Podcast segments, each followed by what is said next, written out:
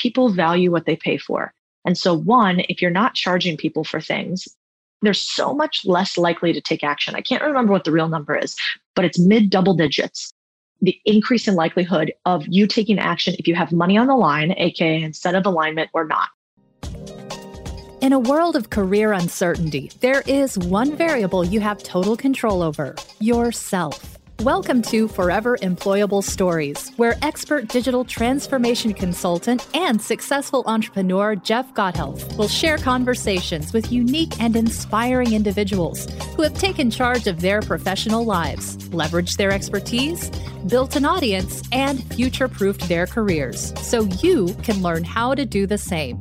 Here's your host, Jeff Gothelf. Contrarian thinking. It sounds like you're just going to do the opposite of what everybody else does. But with a purpose and with focus and with determination, it can change the course of your career and your life. On this episode, I speak with Codie Sanchez, who's made an entire career out of contrarian thinking, looking for investment opportunities where others ignore, looking for life opportunities where others have chosen not to go, and ultimately creating an amazingly unforgettable, forever employable career. Take a listen. Folks, welcome to another episode of Forever Employable Stories. This episode is super exciting, like all the others. They're also also super exciting, but this one is particularly interesting because on today's episode, I have as my special guest businesswoman, investor, writer, and advocate for unconventional and contrarian wealth opportunities, Codie Sanchez. Codie, welcome to the show. Thanks for having me. I'm thrilled that you're here, and I can't wait for folks to hear your story because it's interesting, got lots of twists and turns, and it's got lots of lessons to take away. But before we jump into kind of what you're up to today, let's start with the story and how you got to where you are today in a relatively short amount of time. You started off as a reporter, right? Yes, that's right. I was writing about drug smuggling and human smuggling along the US Mexico border. That was like 2007 and 2008. And then I went into finance after that. What talk about that transition? So, how do you go from like writing about drug smugglers and human traffickers to be like, oh, I'm going to go into finance now? Yeah, you know, at the time, I wrote a couple stories that received some pretty good press.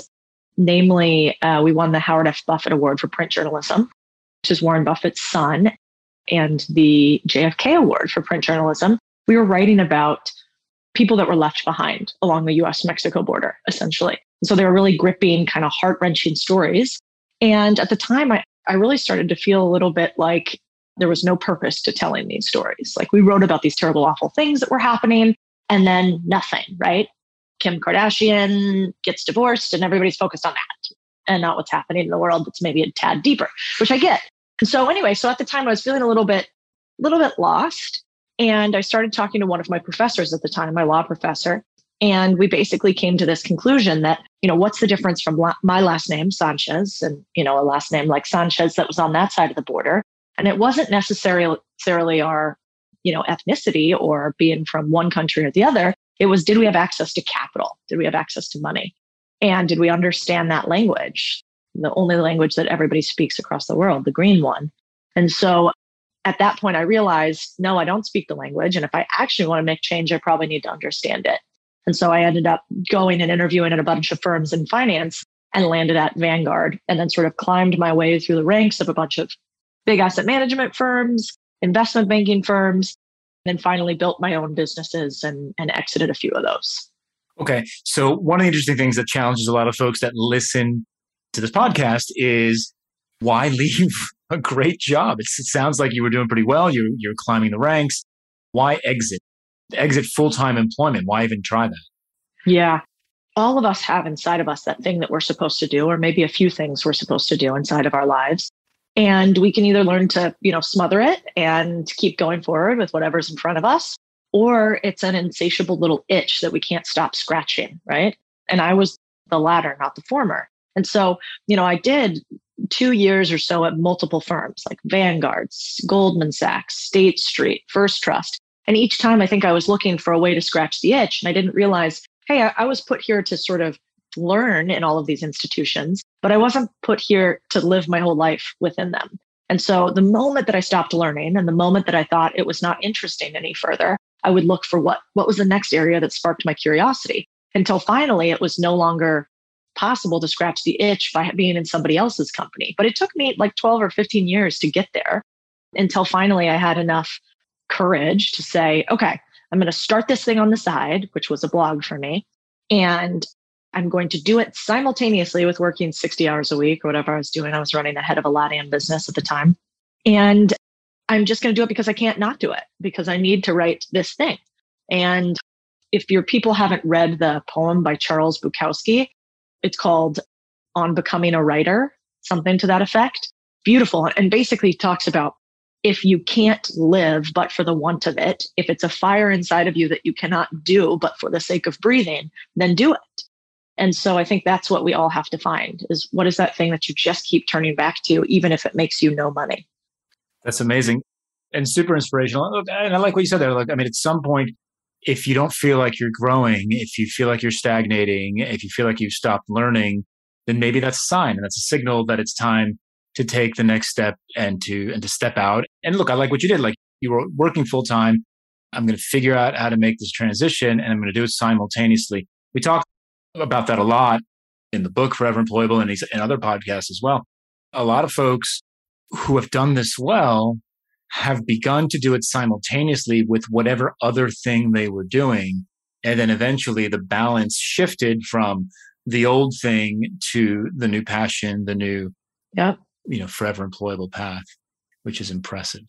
And so today you're building a name for yourself and an audience around investing, investing strategy. And it's an interesting investment strategy because it's unconventional. You call it contrarian investing. Tell us a little bit more about that investment strategy and why go down this particular path. Well, I think in anything in life, you have to figure out where you can have your unfair advantage. And so for me, i have never been smart enough, I think, to beat everybody else in the most crowded of spaces. Instead, I'm looking for where is there less of a crowd that for some reason I have unique access or insight into. And so if I look at my career, I was always looking for those. It was like, okay, well, first, it's going to be an exchange traded funds because that was a new market. There weren't a lot of people in them yet. And I could be new and one of the first movers and have an unfair advantage. And then the second market was Latin America, which is I speak Spanish. My family's from Spain. And so I could go and build this asset management business in Spain. Was there competition? Yes. But was it as bad as building a business in the US? No. So that was the second one. And then cannabis, was the third. And that was, you know, there's this market that has massive stigma. And I think I can go into this market because the narrative's wrong and the numbers are actually really interesting. And so I'm always looking for where is the difference between the narrative and the numbers so big that I have an arbitrage opportunity, aka I can make money because what people are saying doesn't match up with reality. Once you can recognize those ripples or those echoes, you see them in a lot of places. And so that's sort of the strategy that I talk about is when everybody's going left, doesn't always mean you should go right, but it means you might want to look right and see what's over there. And so if you can train your brain to do that, I think you can be really successful. And so the thing that I talk about a lot now is, you know, everybody's talking about these big, huge Silicon Valley companies and building the next behemoth and the unicorn. But the truth of the matter is that people who actually do that are like the 0.001%. Whereas most of the rich guys next door, they own sprinkler companies or contracting companies or automobile repair shop companies. And it's these boring businesses that if we could invest in them, just about anybody could do it. And you could have a really cool, very successful lifestyle, but you don't have to go and create the next Tesla. If you have the next Tesla inside you, go create it, but it doesn't have to be that. Yeah, it's, it's super interesting. Before before we record, you and I were chatting, telling about a friend of mine who owns a hundred laundromats. That's his business, right? Yeah, he's not Elon Musk, but you know what? He's living super comfortably. Yeah. It's an interesting business. He's it's one of those demands that never goes away. People will always have to clean their clothes. Yeah. And he's got tremendous growth opportunity in underserved markets. He and I were talking as well recently as well about a buddy of his who owns gas stations right? Again, you don't like this infinite demand for gas stations. Like you, gas stations are never going to go out of business until until we run out of gas, basically, right? And so it's really interesting that like to your point, I think people chase the shiny object, but there are these kind of more boring or as you call them, unsexy businesses that certainly can provide a lot of opportunity for folks. And that's a super interesting investment thesis. So you find this unfair advantage for yourself. And you say, look, not everybody's looking over here. There is clearly a difference between what everybody's saying and what's actually happening. And I'm going to use that to my advantage.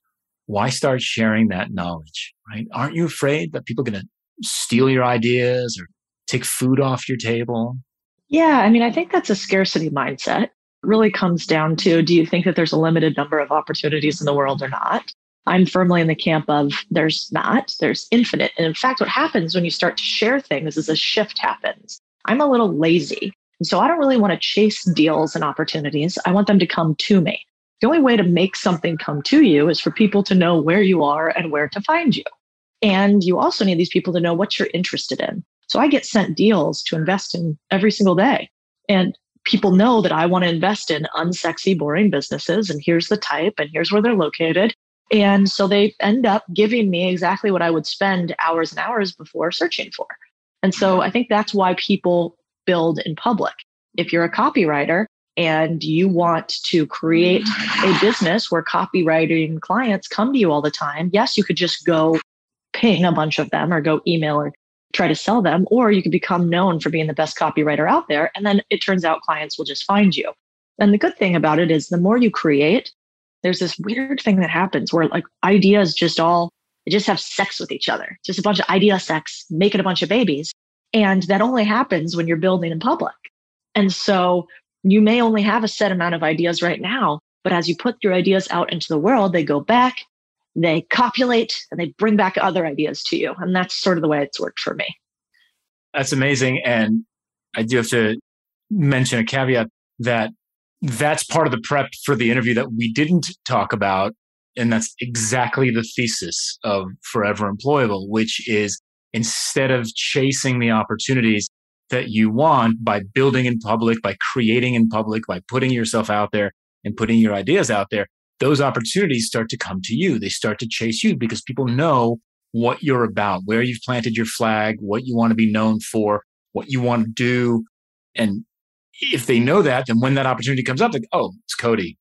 I got to give that opportunity to her, or it's Jeff. I got to send him that lead, or or whatever it is, which is tremendous. So it, it's fantastic to hear it coming from you as someone who's done this and has seen the benefits of that. Let's get specific about this. What type of content do you share? And then how do you share it? What tools do you use? Well, I think you should start with the one you're most comfortable with. So when I first started Contrarian Thinking, which was like January of 2020, I did one thing. I had a blog, and the blog was in a form of news of a newsletter. So I sent out a weekly email, and in that email, I made sure that it was something that I wanted to talk about. That every single week for at least a year, I'd want to write something on this topic. And so I called it Contrarian Thinking because that allows me to be wide, right? So it was anything that I was curious about, anything that I thought the general populace or the narrative was wrong about. And I started that way. And they started off not that big 500, 600, 700, 800 words. Now some of the emails are 2,000 words. But originally it started small. I built up an audience from basically each week challenging the way people see the world. And then I started to realize people want ideas and they want these contrarian rants, which we have to this day, but they also want ways that they can take action. And so embedded in my content is what I'd call a Trojan horse, which is we talk about money, right? So it's cash flow unconventionally and think critically. Those are the two things we do. And the reason I added the cash flow unconventionally model is I believe that if you want to have true freedom, you have to start with financial freedom, then you get to personal freedom, then you get to philosophical freedom. And so I wanted people to be able to get free monetarily so that they could actually get to think differently because I think when you're worried about the basics, you don't have the bandwidth or, you know, you have adrenal fatigue. You're too stressed out to think critically and in a broad way. And so the Trojan horse is we talk about money, but the reason we talk about money is because I want people to expand their frame of mind. And if we can get them with the cash, because that's everybody wants to talk about, then we can close them with now let's have you question everything and what's happening in the world. So I started with the blog. And now we have lots of different things. I mean, we have hundreds of thousands of people on the blog, Contrarian Thinking. The blog also comes with varying social media channels. We're very big on Twitter. So we do three or four tweets a day on Twitter that are relatively thoughtful tweets. We have Instagram now as well. That's, you know, two posts or something like that a day. TikTok, we do a daily video on TikTok. And then we do intermittent posting on LinkedIn.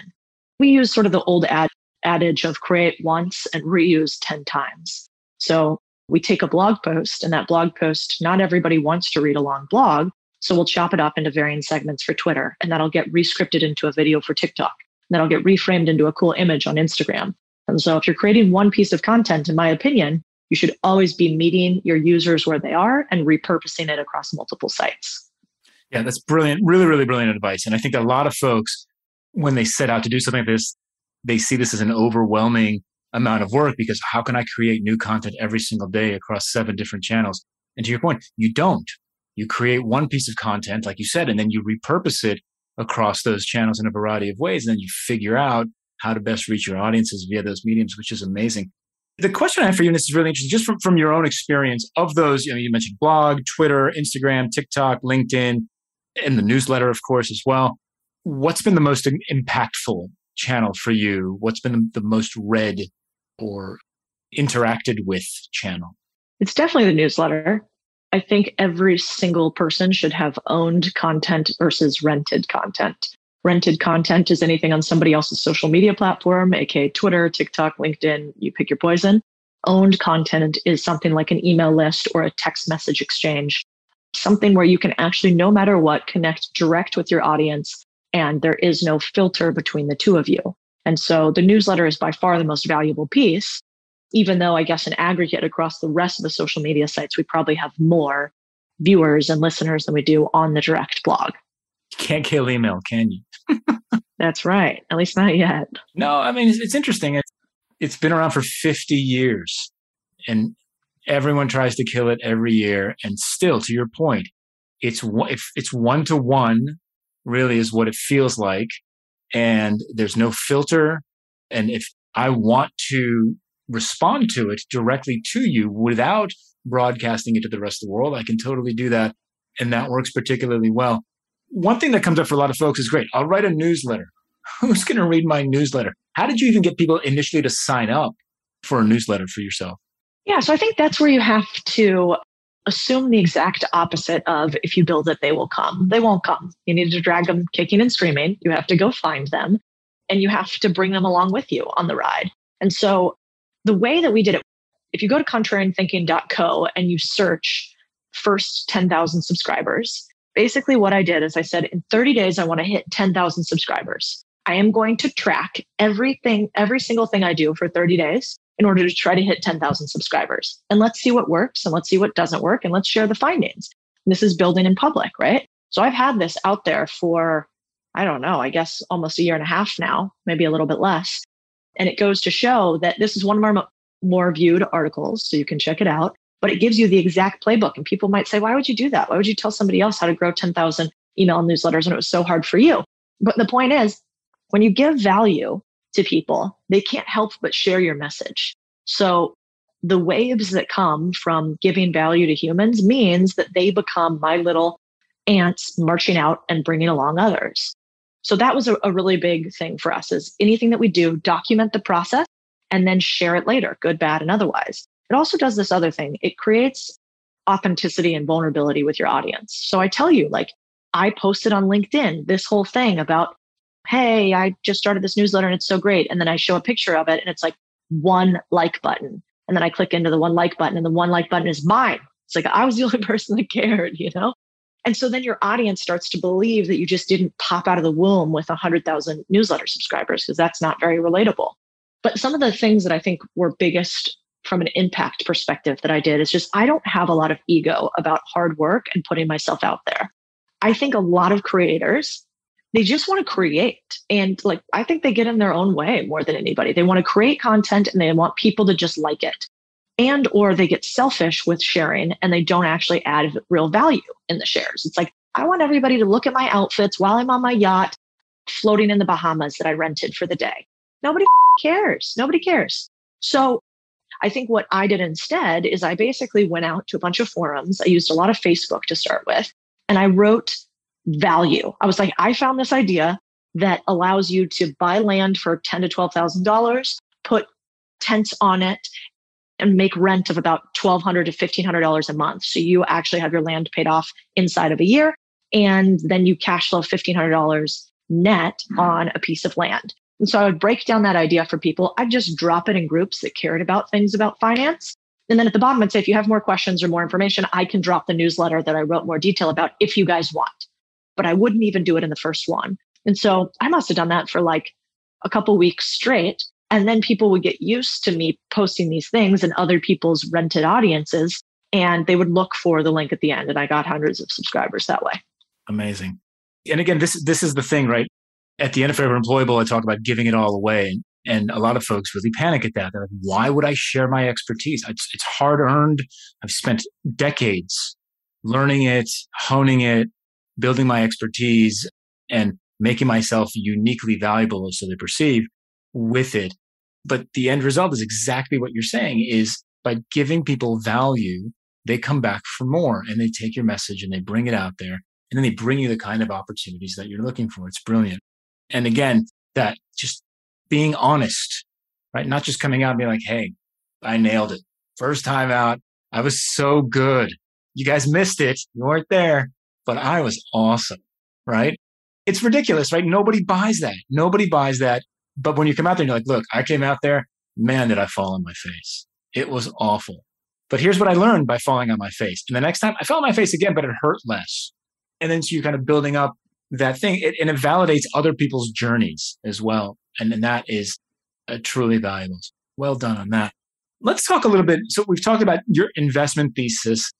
As far as the content, do you monetize the content? And if so, how? Does the newsletter generate income? Or uh, I know you put on a conference. Is that income generating? How do you monetize the content? Yeah. Let's see. For the first year, I didn't monetize anything. I was doing another job. I was paid well for what I did. I was a partner at a private equity firm. And so I didn't really need it to make money. But then about a year plus in, I felt like we had given enough value. We had tens of thousands of subscribers. And I was just learning about things like content monetization through Substack, through having a paid premium newsletter. And so I was like, I think we could charge for this. And I think this could become its own business. And that would be great because for the first year, I did it all by myself. So I'm like editing, writing, researching, graphic design. I mean, nightmare, nightmare. And then, so I'm like, if nothing else, I would like this to make enough where I can have a team that does some of the stuff and I can focus on what I really like to do, which is write the newsletter and what we really need, which is grow the newsletter. And so, so we created a premium product and it was a premium newsletter, which is still what we have today. It's called Contrarian Cash Flow. And it was based on this idea that the average millionaire has anywhere from 11 to 12 streams of income. Except the problem is, is that the average human in the US, 90% of people in the US have one stream of income, only one. That's usually their salary. And so there's a huge gap that I said, if we really want to get people to financial freedom, we have to show them all the different ways you can get to financial freedom. And then with all those hows, they can pick a few of them. So the premium newsletter is a very cheap subscription. It's $399 a year, and they get access to 12 playbooks a year that tell them how to get additional revenue streams. So you might have one that's like that glamping story I told you. Here's exactly what you need to do if you want to copy this. There's one on how to create a newsletter. So there's an actual, like, basically mini course. How do you do exactly what we did to create our now seven figure newsletter business? And so the idea is that they get to take the ideas and run with it. So that was the first product that we created. Now we have a community as well. And that community actually will be more expensive, maybe by the time this goes live, because you also need to take your readers sort of through a journey, in my opinion. You get them to buy something with you first so that they start to see the value that you give. And then you get them to buy something else from you to, to actually follow through on the journey. It's hard. People will get as part of the membership. A lot of people will act, but more people will act when there's a community of other people around them doing it at the same time, which is why we have the community group. And then we have the conference, which we had 225 people or something like that come to Austin to listen to. Our sort of motto is civilize the mind, make savage the body, and build the bank account. And so we had three tracks that sort of focused on those things. And, you know, those are all profitable ventures now, even though we gave a lot of money away to charity. Yeah, super impressive. And again, really thinking through that And so then it's interesting because the monetization of the newsletter is an interesting challenge for a lot of folks. Like, how do you decide this is going to be free? This is going to be premium around that and really making that division, I think is, is tough. How do I decide which parts of my wisdom are less or more valuable than others? Super yeah. interesting. I think that people need to get out of their heads on that. And I say that to me too, because we're right now changing some of our products because we, candidly, when I first came out with it, we were just really inexpensive. And then I realized, you know, people value what they pay for. And so, one, if you're not charging people for things, they're so much less likely to take action. I can't remember what the real number is, but it's mid double digits. The increase in likelihood of you taking action if you have money on the line, aka instead of alignment or not. So, one, if you are not charging your audience, you're doing them a disservice if you think what you're doing is something that they should act upon. Then, two, if you charge more for the product, you're going to get people who are more serious. And, you know, there's a tweet we did the other day that was like $50 client emails every day asking for something, $500 client more likely to get a refund, $50,000 client, where can I send the money? The more that you sort of make people understand the value that you believe is in this, the less likely you're going to have a pain in the butt as a user base. And so, unless you're this huge platform, and even with ours, you need to be a huge platform to be able to sell really cheap products. Instead, build those thousand true fans are really going to buy what you're selling and take action on it and then charge more to those people because that's the audience that you actually want to serve. If, if I had a nickel for every time I've said to myself and to other folks, people value expensive things, I'd be wealthy. people do. People do value expensive things. And you're absolutely right. I've seen it firsthand myself is people don't take things seriously when, it, when they're free. But when, if they have to actually put down some money and especially a lot of money, they're going to show up and they're going to pay attention and they're going to take notes and they're going to act on that. I do have one, one interesting clarifying question. You, talk, you talked a bit about community. And one of the things that's interesting about community is I think a lot of folks are thinking about that and they're saying, okay, great, maybe I'll end up kind of building a forum or a community of like minded folks. From a time commitment and an access perspective, right? If we're looking to build financial freedom and then eventually sort of the freedom to sort of do whatever I want with my time, community is tough. Community takes a lot of effort. And if people are paying for access to you, they want you to be there, they want you to be available. How are you balancing some of that? Uh, it's such a smart question and one that I think you have to obsess on a little bit because the whole reason we talk about this is to stop trading your time for money. Who was it that wrote that book about climbing the Pacific Crest Trail? I can't remember. Best selling book, incredible success. And somebody emailed her basically saying, Can I get a meeting for you with coffee or whatever? And she was getting a lot of emails like this. And she finally realized, and she was like, why do I not have the time to do this? Or why am I having a weird feeling about it? She was like, you know what? It's because I gave them the best of me in the book. What's left for the coffee meeting is not the best of me. I gave them the best. And so that's what I like to try to think about. The best of me is in my content. The best of me is in there.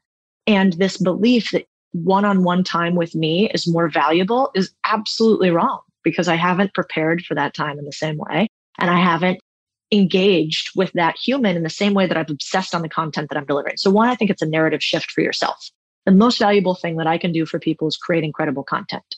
Then the second thing is when you're creating community, I think you're absolutely right. You've got to figure out what fuels you and what doesn't. So, how my community works is we have four calls a month, and I'm on one of those calls. So, I'm committed to one call a month with the community.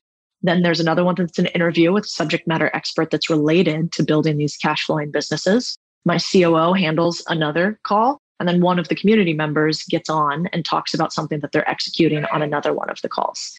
I end up kind of tagging into more calls than that because I actually like them, but I didn't want to be tied to it. I want to be tied to one call a month because I want to be close to the community and I want to see what's going on. But even one call a week seemed like too much to me. I think the hardest part in doing this is the bigger that you get, and I'm there in some ways, the more people, like you said, expect something. And so massive boundary setting is necessary. Well, first of all, you cannot get an hour of my time for any price. It doesn't exist. I don't care if you want to pay me $100,000. I don't do it. not possible. The only way that somebody will get an hour of my time is if I want to do a podcast with somebody like this, or if I choose to, but nobody, nobody can pay for it. And we tried to do, we said at the beginning, like I put like something on the, on the website, which anybody could do to start with, which is like, just put a big number. For me, originally, I think it was like 3,000 or $5,000 for an hour of my time. And that resets the clock. So then if somebody says, Can I pick your brain for coffee? You say, Hey, sure, absolutely. Here's the link to this. What's fascinating is how few people then will follow up. And you can always say, I do this and I give 50% of it to charity. So I'm very particular about making sure that I charge for every hour. And if you're giving 50% of it to charity, then it doesn't feel selfish maybe from the other person. You can get over your own hump. But I would say you really have to obsess on not giving people too much of your time. And it gets really hard with partners. And I struggle with that sometimes. The more you grow, I have 25 businesses. And so all of my CEOs are actually the ones that want my time all the time. And I just don't have time for everybody. And so I have to sort of painfully pull back the amount of time that I will spend on any given business. But what's incredible that happens when you do that is you realize, wow, I free up these people to not wait on whatever they think I'm going to tell them each week because the best of me is in the content and the best of me is in the information that I give them, not in our one on ones. And so that has been my key thus far. That's fantastic and really, really excellent advice. I've learned that lesson as well too. I get a lot of these, hey, can I pick your brain type of emails? And yeah, no, I don't sell hours. Right. And that's just not it's uh, like single hours. It just doesn't work that way. And it's not, it's not valuable for anybody in the long run. This has been full of such amazing gold for folks listening. So I want to close with one last question, Codie, and then we'll wrap this up. If you had to pick one thing, one thing to share with folks who are looking up to you, they're hearing your story, they're super impressed, and they should be, and they're wondering how to take the first step to become forever employable, what they should be thinking about. What would you say? What's the one thing that they should take, or the next, the first step they should take, or something they should be thinking about right now? I'm a huge proponent of a newsletter. And I think you should also not watch what people say, but watch what people do. So if I told you that the most impactful thing that you could do right now is create a YouTube channel, but I don't have a YouTube channel, that's confusing. So the most impactful thing you can do, I did, and I still am putting most of my money, which is a newsletter. I think it is the lowest ROI on your time. I'm sorry, the lowest cost on your time and the lowest cost to produce, but the highest ROI on your potential and eventual monetization. And so I would start a newsletter today. And we actually created a course. If anybody wants to, it's on our website, contrarianthinking.co. It's about how to create a seven figure newsletter. But you don't really need that. I mean, you can go take our blueprint for sure, but there's so much free resources about how to start and create a newsletter.